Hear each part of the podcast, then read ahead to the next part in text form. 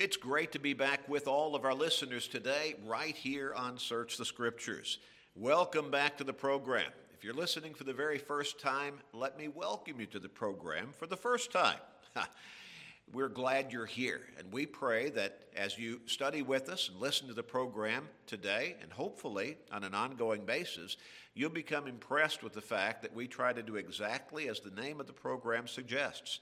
We search the scriptures, we dig deep, look at them in depth and in detail. We try to get beneath the surface and, and see what the meat of whatever the text might be is really saying. And yet we try to explain it in a way that is easy to understand and that makes sense for your everyday life. We want to help you learn the Bible better. I'm afraid a whole lot of churches out there today really don't have that as a primary emphasis any longer. They might talk about the Bible, they might talk about Christianity, they might talk about God and about Jesus, but they've gotten off into a whole host of social issues and they've really left the crux of the scriptures and Christianity behind. We want to help you come closer to God by helping you build your faith, and that comes by hearing and learning and understanding the Word of God. That's the biblical formula. Faith comes by hearing the Word of God, Romans chapter 10 and verse 17. There is no other way, and there is no substitute for studying God's Word if you want to have strong faith. And if your faith is strong, then you should be close to God. We want to help your faith grow stronger so that you can come closer to God and ultimately come to the point where you can make up your mind based upon what you've learned from the Bible to come all the way to God through Jesus Christ, your Lord and Savior, and God's Son. Repenting of your sins, confessing your faith in Him as your Savior and as God's Son, and surrendering to Him in baptism for the remission of your sins. At that point, the blood that He shed on the cross almost 2,000 years ago is still 100% effective to cleanse you of the guilt of your sins. And you can come up out of that grave that we call baptism having been buried, plunged beneath the surface of those waters, you can come up out of that clean spiritually, forgiven, redeemed through the blood of Christ, and begin to walk that new life in Christ, having been reborn spiritually. Oh, we want to help you along that line. We really do.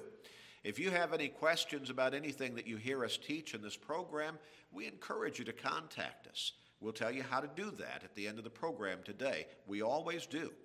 And if you'd like to study further, we always offer a free Bible study. And when we say free, we mean free. We're not going to ask you to send us some kind of contribution or a donation or a love offering, and then we'll send you a free Bible study. That just doesn't sound free to us.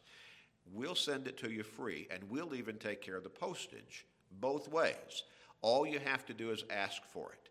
We never charge anybody anything to study God's Word. So have a pencil or a, pa- uh, or a, pen and a piece of paper ready. At the end of the program, we'll give you all of that information, how you can contact us. And we do pray that you will do exactly that. We're going to come back to the study that we began a couple of programs ago, and we are talking about dedication to God. And particularly, we're emphasizing that how we dedicate ourselves to God is important. It's not just the idea that we should be dedicated to God, because a whole lot of people would interpret that in, in a whole host of different ways. Some people would think that you never have to darken a church building door and you can still be absolutely dedicated to God. Well, I wonder why God sent his son to establish the church on this earth then. You say that doesn't make sense. The church is the body of Christ, and somebody says, Well, I don't think you have to be a part of a church to be dedicated to God. Hmm. You need to take it up with God because the scriptures repeatedly and clearly teach otherwise. So people would interpret dedication in a whole host of different ways. But what we want to learn from this particular series of studies is that how we dedicate ourselves to God is important. Now, we've been looking at a text in the Old Testament. In Philippians chapter 2 and verse 12 in the New Testament, we began by noting what the Apostle Paul said. And he said, Therefore, my beloved brethren, as you have always obeyed, not as in my presence only, but now much more in my absence, work out your own salvation with fear and trembling. Work out your own salvation with fear and trembling. Now, if somebody just did a surface level kind of reading of that particular passage and they did not read the fuller context in which that verse is found, they might think that God is saying, yeah, just figure it out for yourself. Whatever you want to do to be baptized, whatever you think is good, whatever feels right for you, that's good. That's not what Paul's talking about. The plan of salvation is never at issue. And it's not what Paul is talking about in that particular text. These folks to whom Paul is writing the Philippians letter are already Christians. They've already obeyed the gospel. They've been baptized into Christ, at which point the blood that he shed on the cross cleansed them of the guilt of their sins. They were reborn as they were baptized into him. That's already been done by these folks. He's writing to Christians here. He's telling them, I believe we're to understand. Now, you pay attention and you read the scriptures or listen to what God's word says, and in a very careful, thoughtful way, you make the proper applications to your personal life.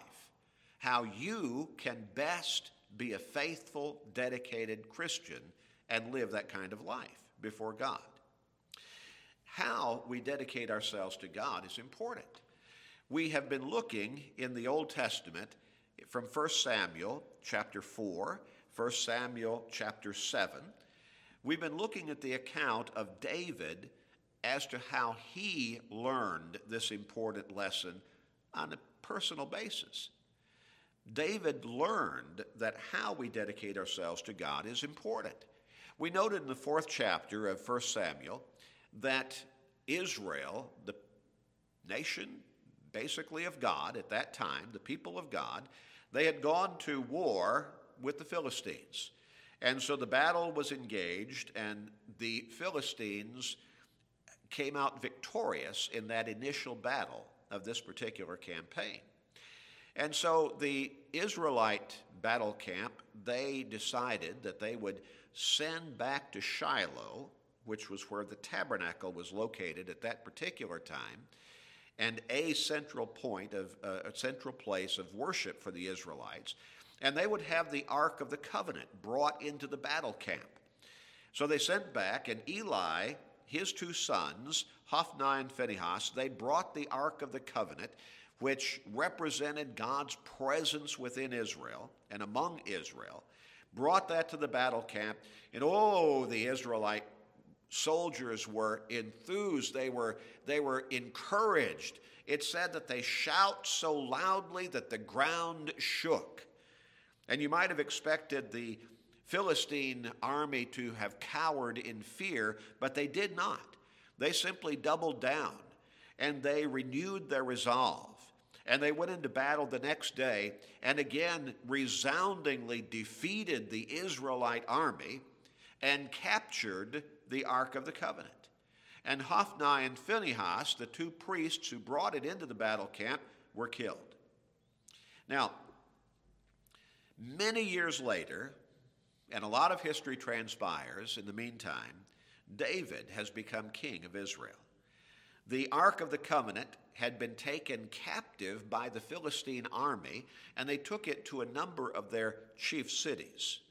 Now, when I say a number of their chief cities, is because every city they took it to, problems broke out among the male population. And I believe we're to understand without question that God struck them with various maladies. And so they would move it from one chief city to another, but everywhere they moved it, the same kind of problems developed.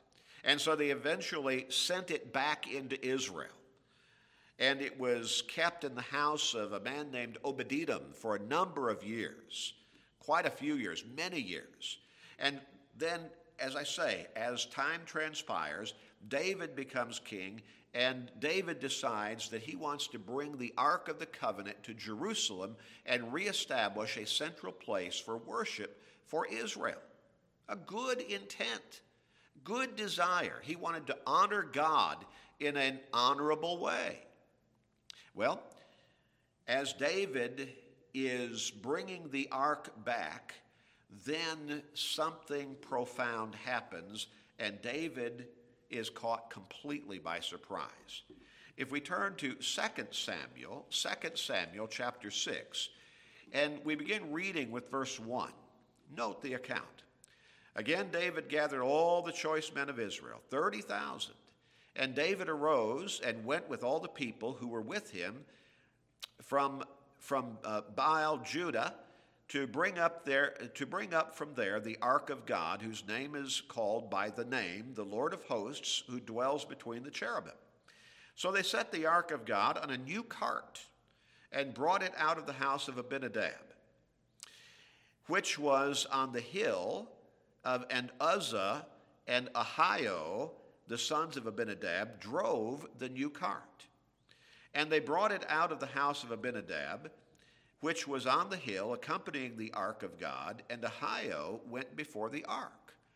Now, again, it had been kept, I might have said the house of Obed-Edom earlier, it had been kept in the house of Abinadab for many, many years. And so here David takes 30,000 men with him, and they have a new cart. We would probably call it a wagon or something similar to that. And it's being pulled by oxen, and two of the sons of Abinadab are there to help usher the, the, the cart and the Ark of the Covenant to Jerusalem. Now, notice in verse 5 Then David and all the house of Israel played music before the Lord on all kinds of instruments of fir wood, on harps and stringed instruments, on tambourines, on sistrums, and on cymbals. And when they came to Nacon's threshing floor, Uzzah put out his hand to the ark of God and took hold of it, for the oxen stumbled. And the anger of the Lord was aroused against Uzzah, and God struck him there for his error, and he died there by the ark of, the, of God. So you understand the picture. They're carrying or transporting the ark to Jerusalem. And again, this is all good intentions on the part of David, honorable desire on his part. He wants to honor God and serve God in this way and bring him glory. And so they're transporting the Ark of the Covenant on a new cart pulled by oxen. And somewhere along the way, the oxen stumbled, at least one of them, and Uzzah, it was probably an instinctive kind of reaction, reached out to steady the ark. And when he did, God struck him dead.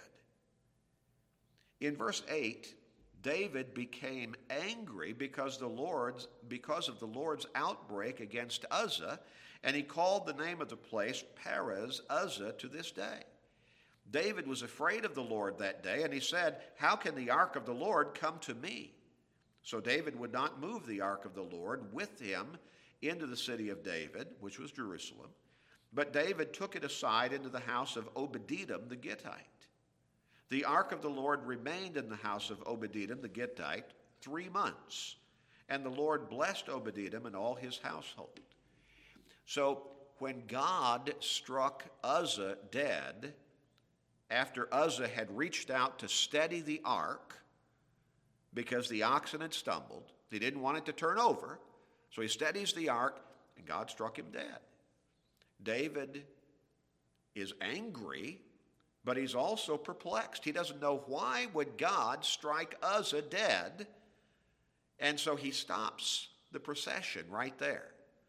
He does not continue to transport the ark into Jerusalem. Rather, he has it placed in the house of another of the Israelites, Obed-Edom, and he leaves it there for three, for three months. In those three months, David does his homework and he learns this valuable lesson that how we dedicate ourselves to God is important. And that's a lesson that is still absolutely authoritative and important for us to know today. Let's get back to our text. Verse 10 again. So David would not move the ark of the Lord with him into the city of David, but David took it aside into the house of Obed-Edom the Gittite. And the ark of the Lord remained in the house of Obed-Edom the Gittite three months, and the Lord blessed Obed-Edom and all his household. Now it was told David, saying, The Lord has blessed the house of Obed-Edom and all that belongs to him because of the ark of God, so David went and brought up the ark of God from the house of Obed-Edom to the city of David with gladness. And so it was. Now, you need to catch this in this 13th verse. All of a sudden, there is a subtle difference indicating as to how the ark was being transported. And so it was when those bearing the ark of the Lord had gone six paces, that he sacrificed oxen and fatted sheep. Then David danced before the Lord with all his might, and David was wearing a linen ephod. So David and all the house of Israel brought up the ark of the Lord with shouting and with the sound of the trumpet. Now, notice that on the first go round, David was having the ark of the covenant transported on a cart, a new cart pulled by oxen. But here in verse 13 of 2 Samuel chapter 6, after leaving it at the house of Obed-Edom for three months, David goes back to get it. And this time, it talks about those bearing the ark of the Lord. When they had gone six paces, or in other words, six steps, that he sacrificed oxen and fatted sheep. When we turn to a parallel account in 1 Chronicles chapter 15, we get further insight as to what had happened. As I said earlier, during that three month stay where David had left the ark in the house of Obed-Edom, David went back home and did his homework.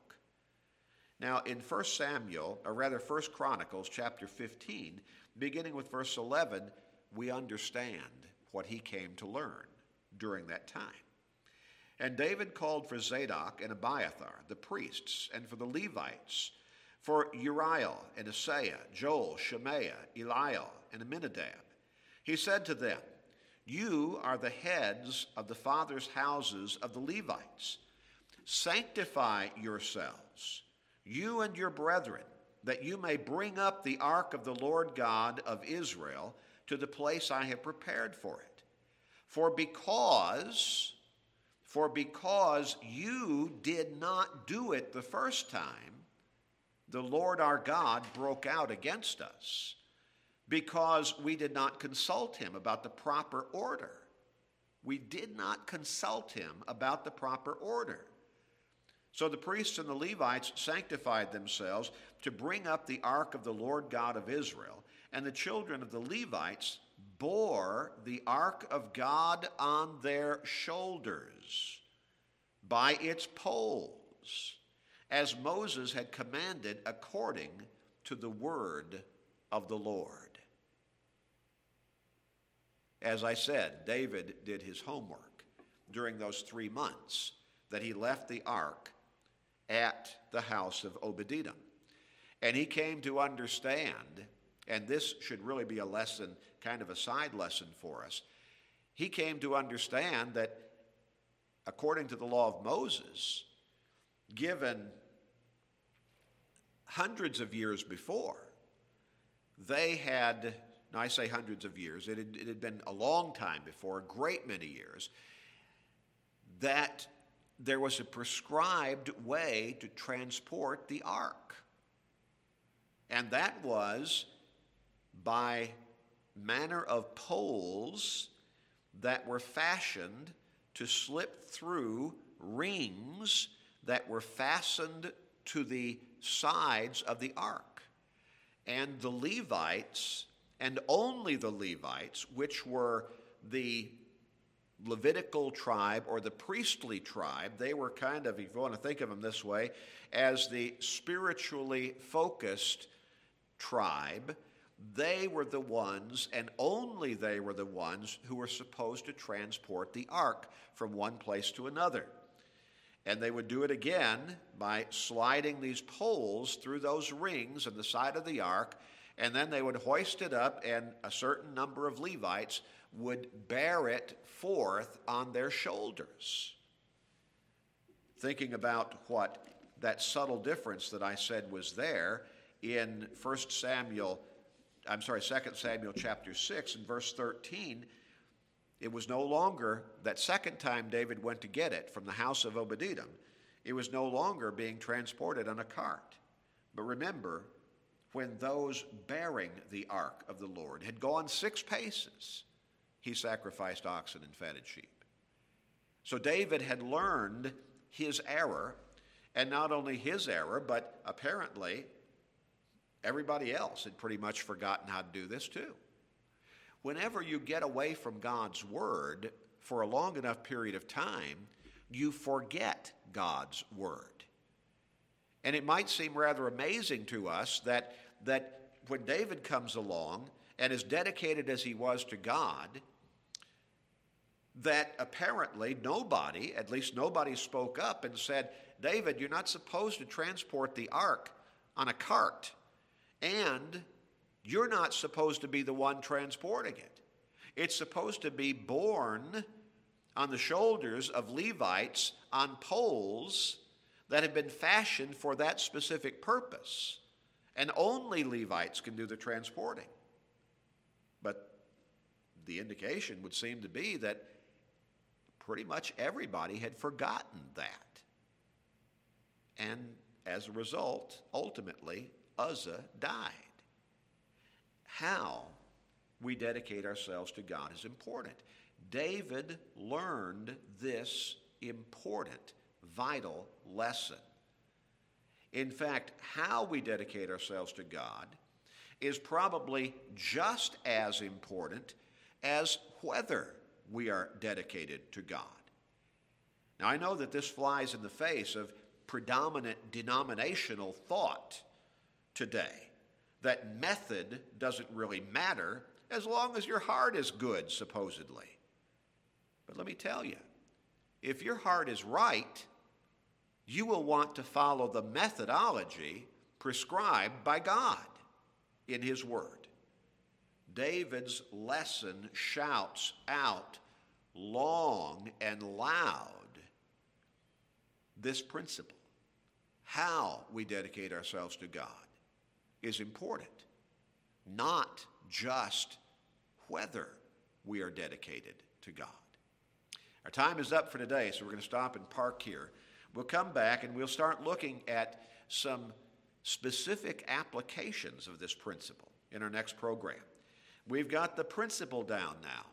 Now we need to look at how do we apply this principle. Be sure to tune back in next time. In the meantime, write down that information that I told you about as to how to contact us and do that and ask for that free Bible study.